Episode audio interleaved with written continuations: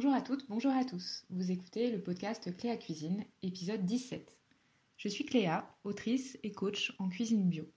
À travers ce podcast, je vous propose d'entrer dans mon univers pour y découvrir mes astuces pour cuisiner bio au quotidien, mes produits coup de cœur et mes recettes du moment. Alors quand on cherche à consommer moins de viande et moins de poisson, ou bien tout simplement à avoir une alimentation végétarienne variée et équilibrée, la question qui se pose le plus souvent, c'est mais où donc aller chercher mes fameuses sources de protéines dans le règne végétal? Trop souvent, on manque de solutions accessibles, économiques et simples à mettre en œuvre à la maison pour répondre à cette question. Du coup, faute de connaissances, on se tourne vers des produits tout préparés, disponibles dans le rayon frais des grandes surfaces ou des magasins bio, et étiquetés riches en protéines végétales. Dommage, parce que ces produits sont chers et la plupart du temps, ils contiennent des ingrédients ultra transformés et hautement indésirables, sans compter qu'ils sont très emballés. Pourtant, vous connaissez sans doute déjà une partie de la réponse concernant les protéines végétales.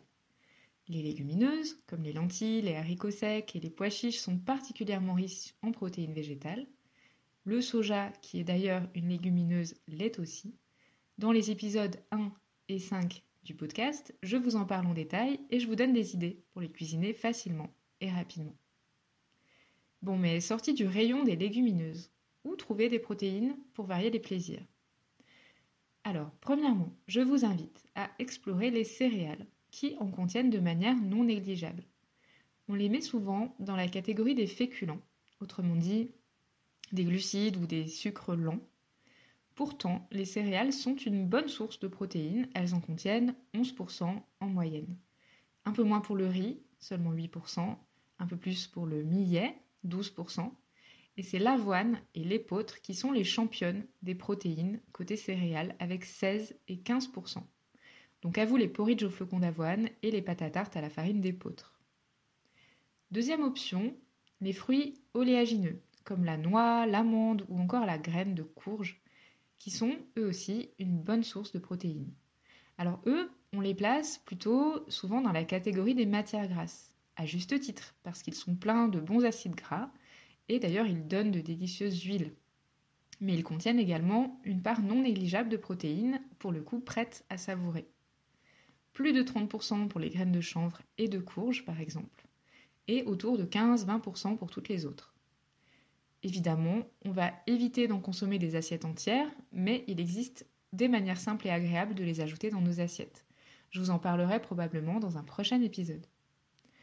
Enfin, j'en arrive à une catégorie, souvent mal connue, mal cernée. J'ai nommé celle des pseudo-céréales. Alors, sous cette étiquette, pas super flatteuse, se placent des graines avec lesquelles on ne fait pas d'huile, ce ne sont donc pas des oléagineux, et qui n'appartiennent pas à la famille des graminées. Ce ne sont donc pas des céréales. Ce sont par exemple le quinoa, l'amarante et le sarrasin. Simplement trois petites graines que l'on cuisine trop rarement, faute de savoir comment.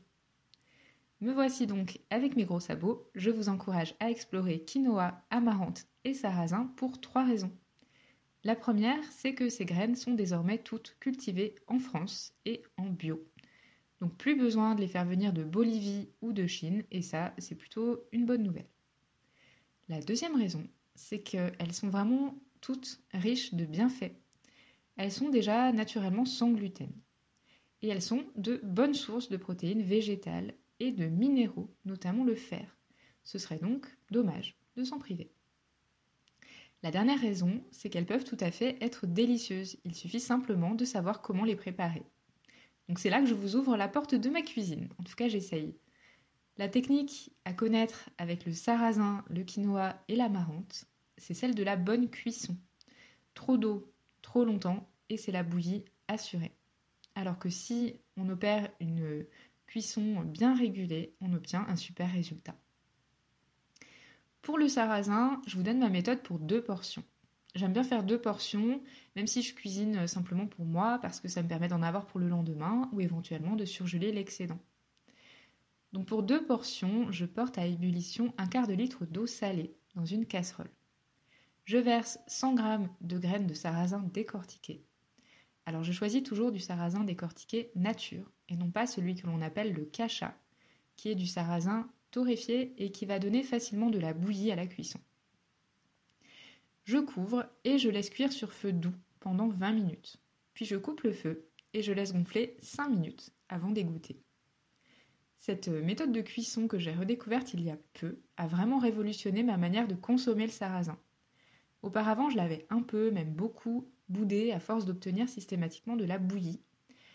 Et maintenant, je l'apprécie énormément en salade composée, avec ses grains qui se détachent bien après cette cuisson-là.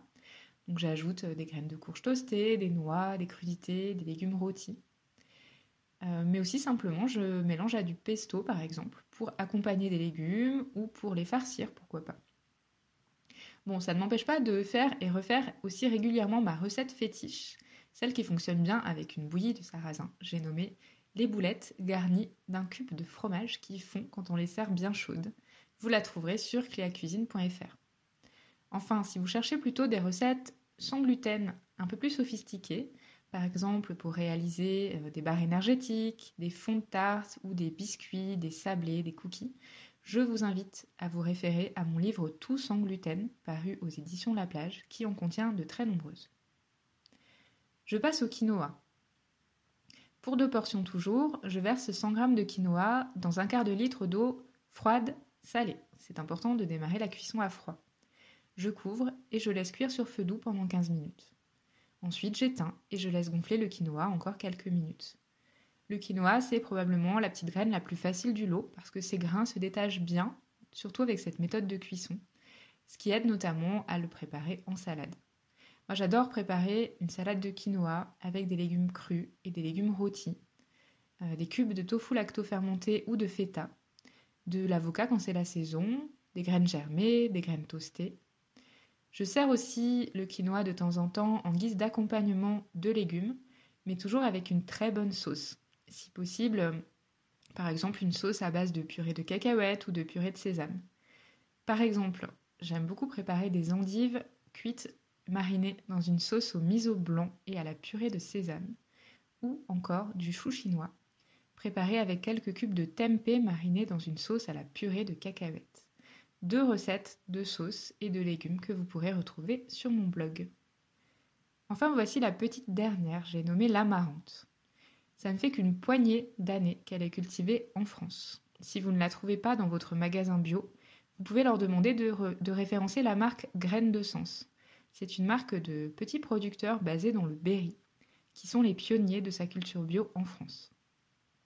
La blanche, je précise blanche parce que je vous parlerai de la noire après, la marronne blanche est une toute petite graine que je cuisinais peu jusqu'ici, non seulement parce qu'elle venait de loin, généralement d'autres continents, mais aussi parce que j'avais lu qu'il fallait la rincer avant de la cuire.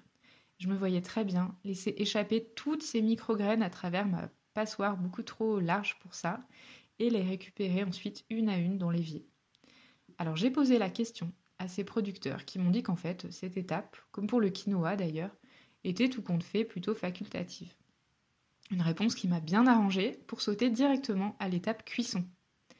Alors je compte 60 g d'amarante blanche par personne. Je verse un volume de graines pour deux volumes d'eau dans une casserole. Et je laisse cuire 20 minutes sur feu moyen. C'est tout. L'amarante blanche est un petit peu collante une fois qu'elle est cuite. Et elle a tendance à faire un peu bouillie. Mais pas de panique, c'est vraiment ce qui fait son charme. On peut la servir pour le coup à la manière de la polenta, donc en accompagnement euh, de légumes ou d'un plat. Ou bien on peut profiter de son côté bouilli pour aller sur des recettes qui euh, nécessitent tout particulièrement euh, cette, caractéristique. Par exemple, en ajoutant deux œufs battus et un peu de fromage râpé, on prépare de délicieuses galettes. on peut tout à fait d'ailleurs préparer simplement une version gratin si on a la flemme de cuire les galettes une à une dans une poêle.